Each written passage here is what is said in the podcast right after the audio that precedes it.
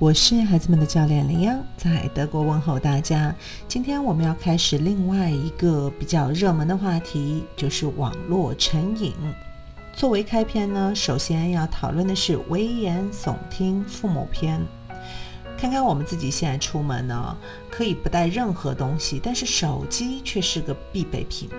如果今天没带手机出门，恐怕就会浑身不自在。这是个全社会的问题。嗯，我多次呢看到心惊肉跳的场景：外卖小哥一手拿着手机刷屏，一手快速的骑着电瓶车；还有呢，很多司机也是一手方向盘，一手手机屏。呃，去餐厅吃饭也经常可以看到的，孩子坐中间，然后一个平板。呃，两边的父母呢各自拿着手机，一家三口呢几乎是无声的吃完了一顿饭。甚至给我一种错觉，就是我们在焦虑着争分夺秒，所抢下来的时间却被肢解成碎片，然后消失在手机网络的黑洞里。曾经我们的睡眠占据了最大的份额，而今科技的发展却颠覆了我们的生活方式。想要邀请大家再看几组数据。苹果用户呢，在二零一八年的日均使用屏幕时间呢是一百九十五分钟，呃，开机次数呢，就连号称自律的苹果公司 CEO 库克先生都被自己的屏幕时间吓到了。其中呢，很遗憾的是，亚洲网民的重度情况是非常惊人的。那中国呢，是以每天人均使用三小时居于世界第二。而我们之前的推文有统计过各国父母陪伴孩子的时间，其中呢，亚洲父亲陪伴自己孩子的时间是不足一个小时，远低于陪伴自己手机的时间。再来，微软报告称呢，百分之七十七的十八到二十岁的年轻人会在做任何事情之前先伸手去找自己的手机。再来看。根据去年发布的中国互联网发展状况统计报告来看，截止二零一八年底，中国游戏成瘾人群已经达到了百分之二十七点五，其中青少年为重灾区，比例为百分之三十点五，每三个青少年里就有一个网瘾少年。其实困扰家长的之最问题，除了家庭作业，应该就非手机游戏莫属了。可能会有家长提出异议，哎，不就是看个手机玩个游戏吗？至于说的那么严重吗？那我认为玩游戏本身没有问题，但是如果因为玩游戏而影响生活，破坏了我们的学习、社交、阅读以及正常的娱乐的话，妨碍孩子的身心健康成长，那这就是个非常严重的话题。世界卫生组织 WHO 在二零一七年底的时候就宣布游戏成瘾为一种疾病啊，并归为精神疾病。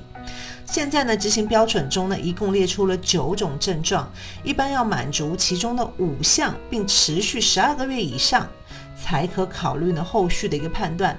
这里呢，并不是想带大家去对号入座，只是说想要让大家明白，其实网络成瘾现在是一个越来越严重的问题。呃，九种症状呢，我们来快速的过一遍：一、完全专注游戏。二、停止游戏时呢，出现难受、焦虑、易怒等症状；三、玩游戏时间逐渐增多；四、无法减少游戏时间，无法戒掉游戏；五、放弃其他活动，对之前的其他爱好失去兴趣；六、即使了解游戏对自己造成的影响，仍然专注游戏；七、向家人或他人隐瞒自己玩游戏的时间；八、通过玩游戏缓解负面情绪，如罪恶感、绝望感等；九。因为游戏而丧失或可能丧失工作和社交，大部分家长反对孩子玩游戏的依据是：哎，会近视眼，然后就感觉挤掉了学习的时间。这两个其实都是肉眼所见还算相对轻微的结果。还有一个我们无法看到的后果，就是对于大脑的伤害。并且是不可逆的，因为大脑的发展它是一个缓慢的过程，这点危害却常常被父母所忽略。这个问题同样是一个全球性的问题。